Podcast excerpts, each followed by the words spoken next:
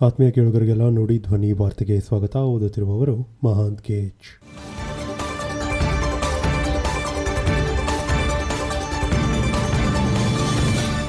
ಈಗ ಈ ದಿನದ ಪ್ರಮುಖ ಸುದ್ದಿಗಳು.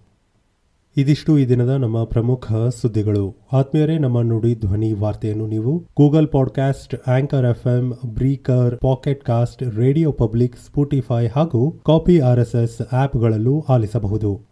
ನಮ್ಮ ನಾಳೆಯ ಸುದ್ದಿಗಳೊಂದಿಗೆ ಮತ್ತೆ ಭೇಟಿಯಾಗೋಣ. ಅಲ್ಲಿಯವರೆಗೆ ನಮಸ್ಕಾರ.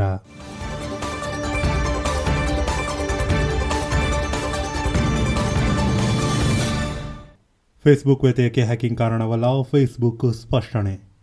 ಜಗತ್ತಿನಾದ್ಯಂತ ನಾಲ್ಕು ಐದು ಗಂಟೆಗಳ ಕಾಲ ಫೇಸ್ಬುಕ್ ಸಂಪರ್ಕ ಸ್ಥಗಿತಗೊಂಡಿದ್ದಕ್ಕೆ ಹ್ಯಾಕಿಂಗ್ ಕಾರಣವಲ್ಲ ದೈನಿಕ ನಿರ್ವಹಣೆಯ ಕಾರ್ಯದಲ್ಲಿ ತಾಂತ್ರಿಕ ದೋಷ ಕಂಡುಬಂದ ಹಿನ್ನೆಲೆಯಲ್ಲಿ ಫೇಸ್ಬುಕ್ ಸಂಪರ್ಕ ಸ್ಥಗಿತಗೊಂಡಿತ್ತು ಎಂದು ಸಂತೋಷ್ ಜನಾರ್ಧನ್ ಬ್ಲಾಗ್ನಲ್ಲಿ ಹಂಚಿಕೊಂಡಿದ್ದಾರೆ.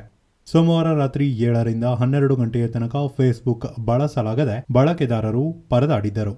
ಫೇಸ್ಬುಕ್ ಮಾತ್ರವಲ್ಲದೆ ಅದರ ಅಂಗಸಂಸ್ಥೆಗಳಾದ ವಾಟ್ಸ್ಆ್ಯಪ್ ಇನ್ಸ್ಟಾಗ್ರಾಂ ಸೇವೆಗಳು ಕೂಡ ಸ್ಥಗಿತಗೊಂಡಿದ್ದವು. ಮಲೇರಿಯಾ ವಿರುದ್ಧ ಜಗತ್ತಿನ ಮೊದಲ ಲಸಿಕೆಗೆ ಡಬ್ಲ್ಯೂಎಚ್ಒ ಅನುಮೋದನೆ. ವಿಶ್ವ ಆರೋಗ್ಯ ಸಂಸ್ಥೆ ಡಬ್ಲ್ಯೂಎಚ್ಒ ಬುಧವಾರ RTS S bar S zero ಒನ್ಗೆ malaria ಲಸಿಕೆಗೆ ಅನುಮೋದನೆ ನೀಡಿದೆ. ಸೊಳ್ಳೆಯಿಂದ ಹರಡುವ ಈ ಮಾರಕ ಕಾಯಿಲೆಗೆ ಪ್ರತಿ ವರ್ಷ ನಾಲ್ಕು ಲಕ್ಷಕ್ಕೂ ಹೆಚ್ಚು ಮಂದಿ ಬಲಿಯಾಗುತ್ತಿದ್ದಾರೆ. ಘಾನಾ, ಕೀನ್ಯಾ ಮತ್ತು ಮಲಾವಿಗಳಲ್ಲಿ ಎರಡು ಸಾವಿರದ ಹತ್ತೊಂಬತ್ತರಿಂದ ನಡೆಸಿದ ಪ್ರಾಥಮಿಕ ಯೋಜನೆಯ ಫಲಿತಾಂಶವನ್ನು ಪರಾಮರ್ಶೆ ನಡೆಸಿದ ಬಳಿಕ ನಿರ್ಧಾರ ತೆಗೆದುಕೊಳ್ಳಲಾಗಿದೆ. ಫಾರ್ಮಸ್ಯೂಟಿಕಲ್ ಕಂಪನಿ ಜಿಎಸ್ಕೆ ಹತ್ತೊಂಬತ್ತು ನೂರ ಎಂಬತ್ತೇಳರಲ್ಲಿ ಮೊದಲು ತಯಾರಿಸಿದ್ದ ಲಸಿಕೆಯ ಎರಡು ಮಿಲಿಯನ್ ಡೋಸ್ಗಳಿಗೂ ಅಧಿಕ ಲಸಿಕೆಯನ್ನು ಈ ಮೂರು ದೇಶಗಳಲ್ಲಿ ನೀಡಲಾಗಿದೆ. ಈ ದೇಶಗಳಲ್ಲಿ ದೊರಕಿದ ಪುರಾವೆಗಳನ್ನು ಪರಾಮರ್ಶಿಸಿದ ಬಳಿಕ ಜಗತ್ತಿನ ಮೊದಲ ಮಲೇರಿಯಾ ಲಸಿಕೆಯನ್ನು ವ್ಯಾಪಕವಾಗಿ ಬಳಕೆ ಮಾಡಲು ಶಿಫಾರಸು ಮಾಡಲಾಗಿತ್ತು ಎಂದು ಡಬ್ಲ್ಯೂಎಚ್ಒ ಪ್ರಧಾನ ನಿರ್ದೇಶಕ ಟ್ರೇಡೋಸ್ ಅಧಾನೋಮ್ ಗೇಬ್ರಿಯಸಸ್ ತಿಳಿಸಿದ್ದಾರೆ. ಇಂದಿನಿಂದ ನವರಾತ್ರಿ ಆರಂಭ. ದೇಶದ ಜನತೆಗೆ ಪ್ರಧಾನಿ ಮೋದಿ, ಸಿಎಂ ಬಸವರಾಜ್ ಶುಭೋಮಾಯಿ, ಶುಭಾಶಯ. ನವರಾತ್ರಿ ಸಂಭ್ರಮ ಗುರುವಾರದಿಂದ ಆರಂಭಗೊಂಡಿದ್ದು, ಈ ಹಿನ್ನೆಲೆಯಲ್ಲಿ ದೇಶದ ಜನತೆಗೆ ಪ್ರಧಾನಮಂತ್ರಿ ನರೇಂದ್ರ ಮೋದಿ ಅವರು ಶುಭಾಶಯಗಳನ್ನು ತಿಳಿಸಿದ್ದಾರೆ.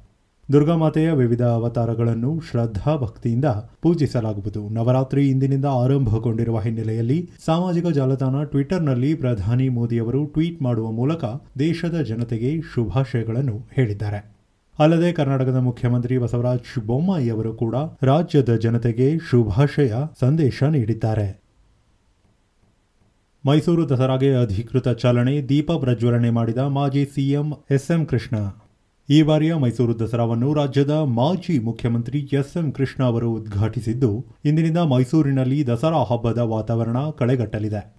ಮಾಜಿ ಸಿಎಂ ಎಸ್ಎಂ ಕೃಷ್ಣ ಅವರು ಬೆಳಗ್ಗೆ ಎಂಟು ಗಂಟೆ ಹದಿನೈದು ನಿಮಿಷಕ್ಕೆ ಸರಿಯಾಗಿ ದೀಪ ಪ್ರಜ್ವಲನೆ ಮಾಡಿ ತಾಯಿ ಚಾಮುಂಡೇಶ್ವರಿಗೆ ನಮಿಸಿ ಈ ಬಾರಿಯ ಮೈಸೂರು ದಸರಾವನ್ನು ಉದ್ಘಾಟನೆ ಮಾಡಿದರು.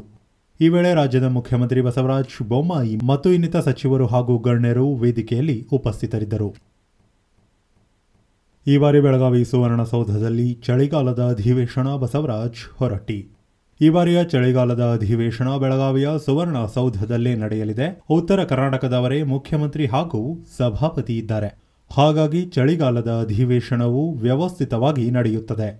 ಡಿಸೆಂಬರ್ನಲ್ಲಿ ಚಳಿಗಾಲದ ಅಧಿವೇಶನವು ಸುವರ್ಣ ಸೌಧದಲ್ಲಿ ನಡೆಯಲಿದೆ ಎಂದು ವಿಧಾನ ಪರಿಷತ್ ಸಭಾಪತಿ ಬಸವರಾಜ್ ಹೊರಟ್ಟಿ ವಿಶ್ವಾಸ ವ್ಯಕ್ತಪಡಿಸಿದ್ದಾರೆ. ಇತ್ತೀಚೆಗೆ ಹತ್ತು ದಿನಗಳ ಕಾಲ ನಡೆದ ಅಧಿವೇಶನದಲ್ಲಿ ಎಲ್ಲಾ ಪ್ರಶ್ನೆಗಳಿಗೂ ಉತ್ತರ ಸಿಕ್ಕಿದ್ದು ಮೂರು ನೂರು ಪ್ರಶ್ನೆಗಳ ಪೈಕಿ ಏಳು ಪ್ರಶ್ನೆ ಹೊರತುಪಡಿಸಿ ಉಳಿದೆಲ್ಲಾ ಪ್ರಶ್ನೆಗಳಿಗೆ ಉತ್ತರ ಸಿಕ್ಕಿದೆ. ಹೀಗಾಗಿ ಬೆಳಗಾವಿಯಲ್ಲಿ ಅಧಿವೇಶನ ನಡೆಯುವುದರಿಂದ ಉತ್ತರ ಕರ್ನಾಟಕದ ಸಮಸ್ಯೆ ಬಗ್ಗೆ ಚರ್ಚಿಸಲು ಬೆಳಗಾವಿ ಅಧಿವೇಶನ ಸಹಕಾರಿ ಆಗಲಿದೆ ಎಂದು ಅವರು ವಿಶ್ವಾಸ ವ್ಯಕ್ತಪಡಿಸಿದ್ದಾರೆ.